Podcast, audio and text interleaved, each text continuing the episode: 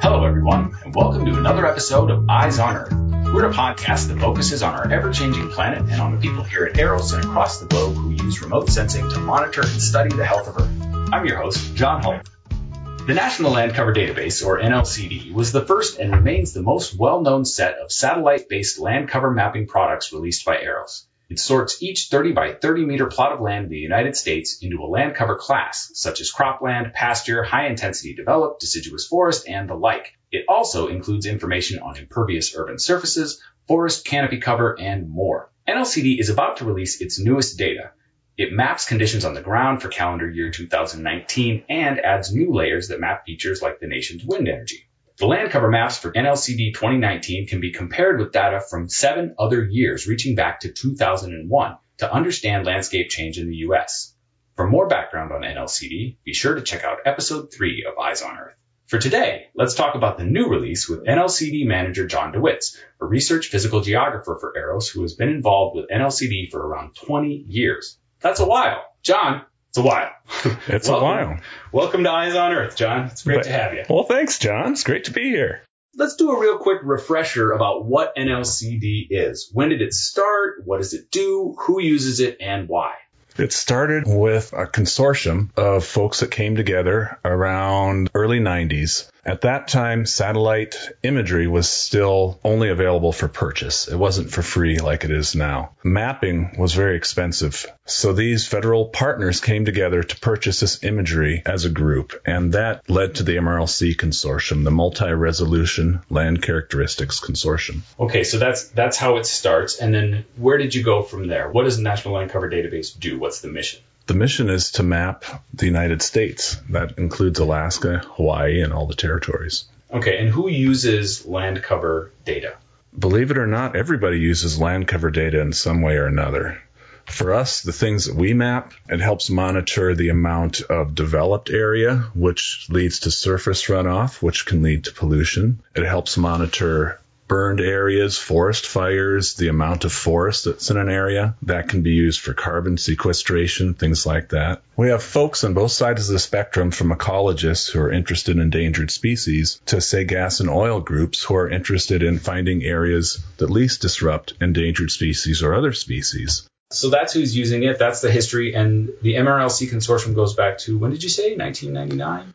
It's going to be mid 90s. Okay, somewhere in the mid 90s. So that comes together. You put out NLCD. 1992 is the first one. It is right? Okay, and then 2001 after correct. Yep. and 2006, Yes. and 11, Yes. 16, and now 19. Right. So there's our there's our quick refresher for what it is and what's available now. We're looking at NLCD 2019. But let's talk about 16 first, just a second, because that was just a couple of years ago, and it was a big step for the program. Talk to us about how that laid the foundation for more frequent updates.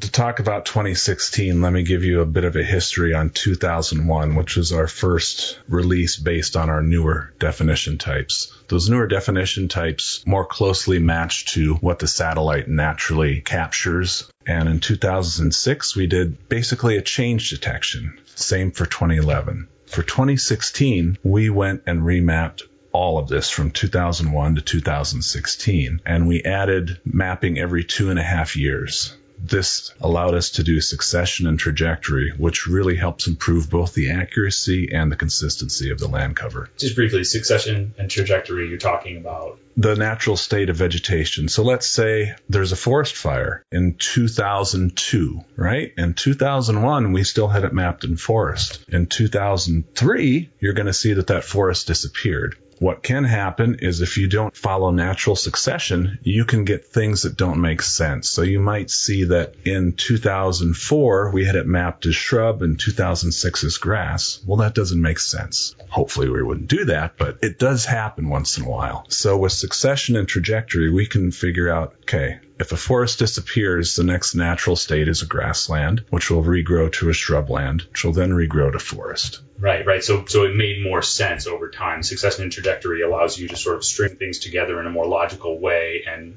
I suppose improve each mapping product as you move along. It does, and it also can fill in some of the gaps from the imagery. There are many times in a year we'll only get one clear image of a leaf on area. If we don't have that, sometimes we have to say, this is what the succession and trajectory is showing this is what it should be this year. And we can go to the following one and say, oh, it's following the right pattern, even if we don't have that in between signal to get a map from it. Sure, sure. So it helps you get to where you're going and, and have more confidence. Yes.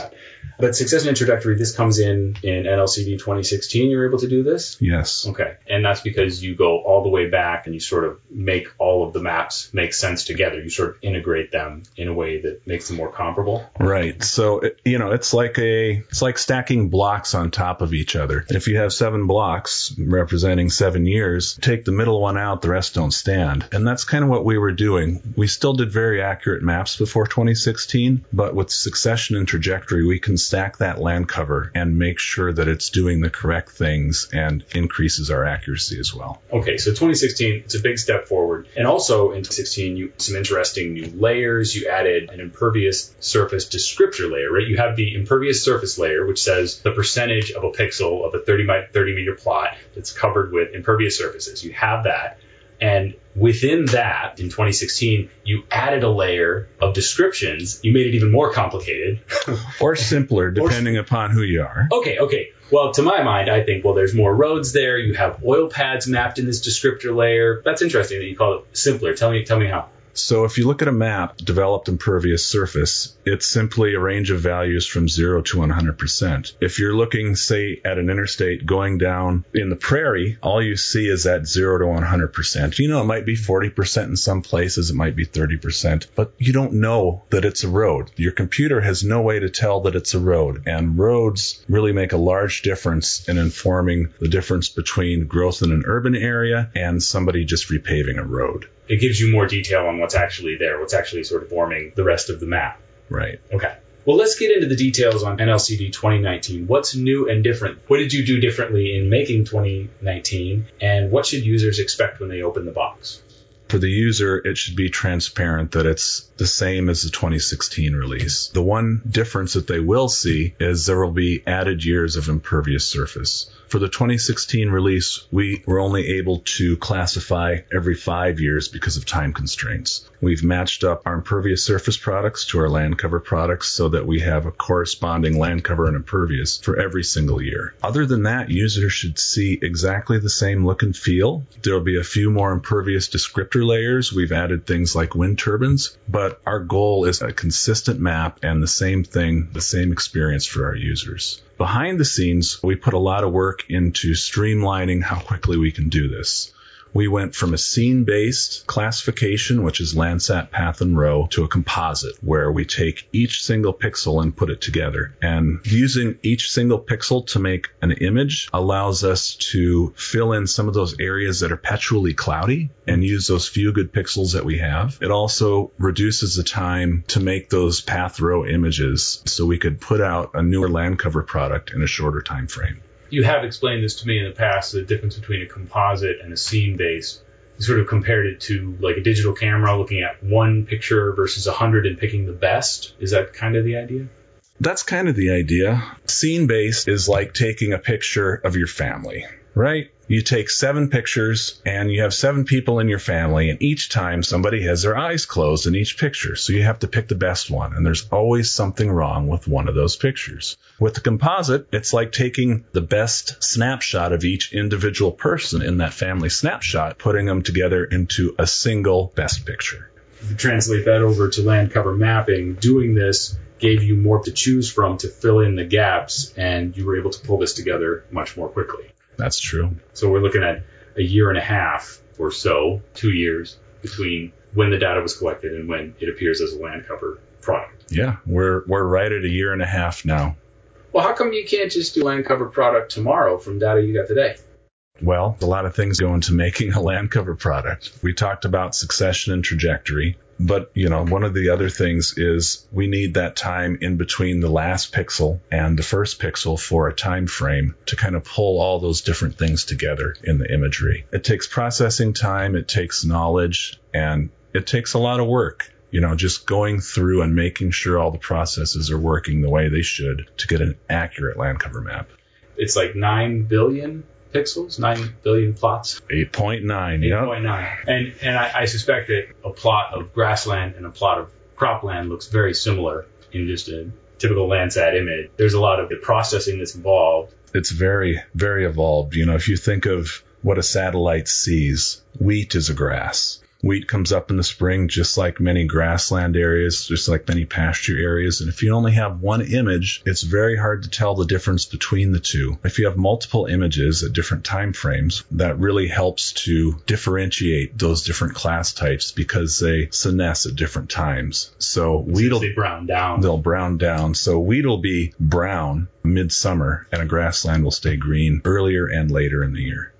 Let's talk specifically about the wind energy layer. Why was this included, and what does it take to do something like that, to add an extra layer to NLCD? The wind energy layer was included because there has been a large growth in wind energy, and it does have an impact on the landscape, much the same way any other developed feature does. Wind energy has gone from when we published 2016 to being fairly minor. It's really doubled in the last three or four years.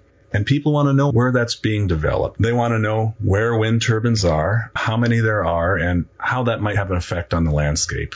Researchers can then combine that data with our other land cover types to find things that we may not think about. That's kind of the value of having a national scale map is you can see these things in context, wind energy or oil pads in context and what's changing in and around them, right? Context is one of the most important things in geography and land cover. That ability to add different data layers to NLCD is really probably our biggest strength. We add many different data layers from our MRLC partners, things like NASS crop types, uh, land fire veg types. We use LCMAP imagery to start as the basis for NLCD 2019. We have many partners, including NOAA, the Forest Service, who all make their own products that we then integrate, take the best pieces of those and make our wall to wall land cover. Wall to wall land cover that's complete and consistent, produced with the help of a lot of your friends, it sounds like. Very talented friends, I might add. well, yes, they're, these are EROS people, a lot of these folks, so we can say they're very talented. And your collaborators with MRLC. But let's unpack what you're talking about there. You, you dropped a lot of acronyms. LCMAP, that's Land Change Monitoring, Assessment, and Projection. LCMAP, that's a project at EROS. It is. And Land Fire, Landscape Fire, and Resource Management Planning Tools, I believe. That's also uh, EROS project. Not, it's uh, partly at EROS. Partly at EROS. Again, yep. yeah, it's a partnership between several agencies, right? But the, the production, the mapping por- portion of it is at EROS. You're right. So basically, you have all these teams producing different land cover maps, and you collaborate and work together to produce the best versions of what you're making. Right. Talk to us about that. What kinds of things do you learn from these other talented people? When you look at a land cover map from a distance, they tend to look similar. But when you dive into the classes and what they're mapping, they're very different products. Landfire itself maps I believe, over 120 different vegetation types. They categorize structure of these, and we don't do that much. That they're specialized to provide that for a reason. The same with, say, NASS. They have 100 different crop types. We only have two crop types. NASS uses us for their non-crop types. NOAA is an expert in wetland areas. The Forest Service, of course, as the name implies, knows a thing or two about forest. Each of these agencies has a specialized part that goes into our land cover, and we combine all these specialized parts into a single harmonious land cover.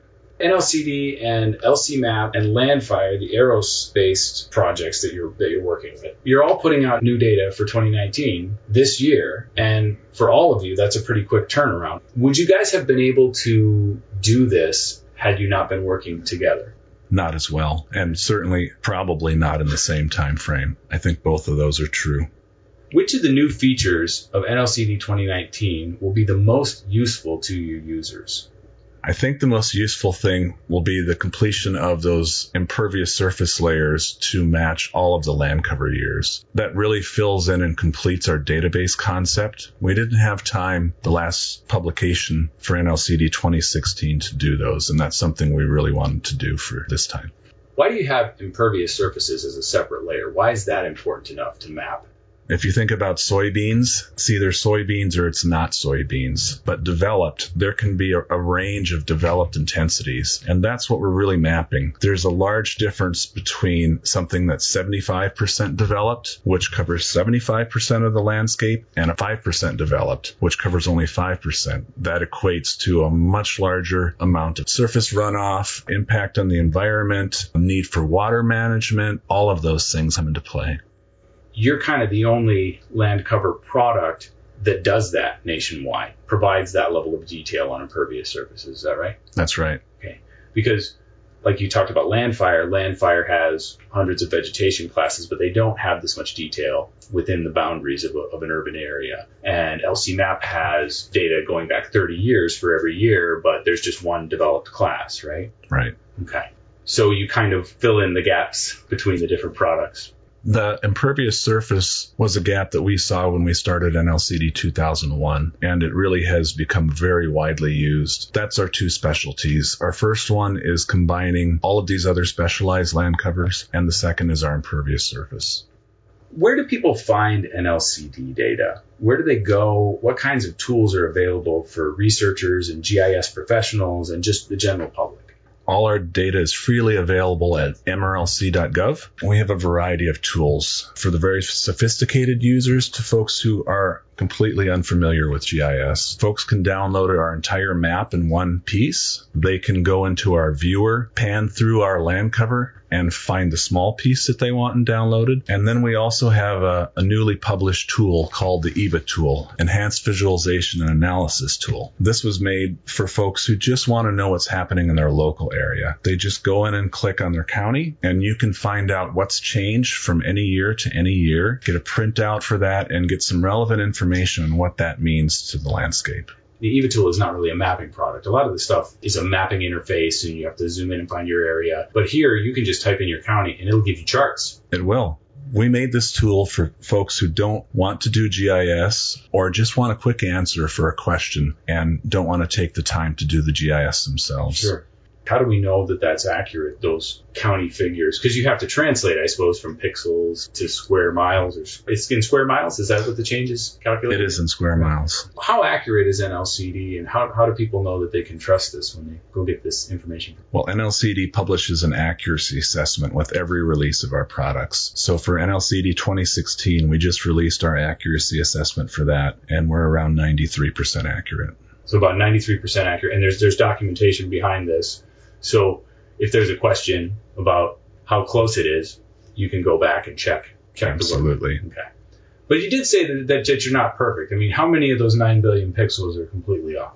Well, uh, it would be 7% according to that. The, the, interesting thing is, if you look back, we've increased accuracy every time we've published. And that's because we build on our previous products. So the increase in accuracy from our 2011 to our 2016 release, we classified an area of the state of California correctly. That's the improvement. Well, that, that seems pretty good. Is it good? That's great. Okay. just wanted to check.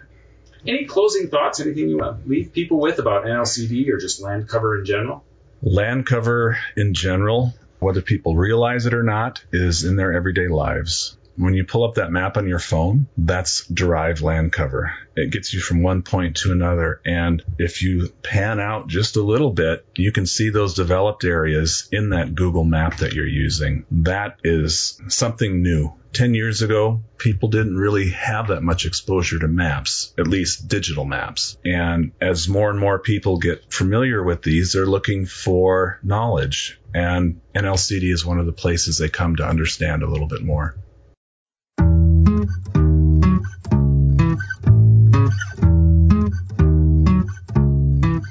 Been talking to John DeWitz about the National Land Cover Database. John, thank you so much for joining us. My pleasure. And thank you, listeners, for joining us. Be sure to drop in for the next episode of Eyes on Earth. You can find us on our website at usgs.gov slash eros. That's usgs.gov slash E-R-O-S. Or you can find us on Apple Podcasts or Google Podcasts. All of our past episodes are there, including episode 3 on the National Land Cover Database.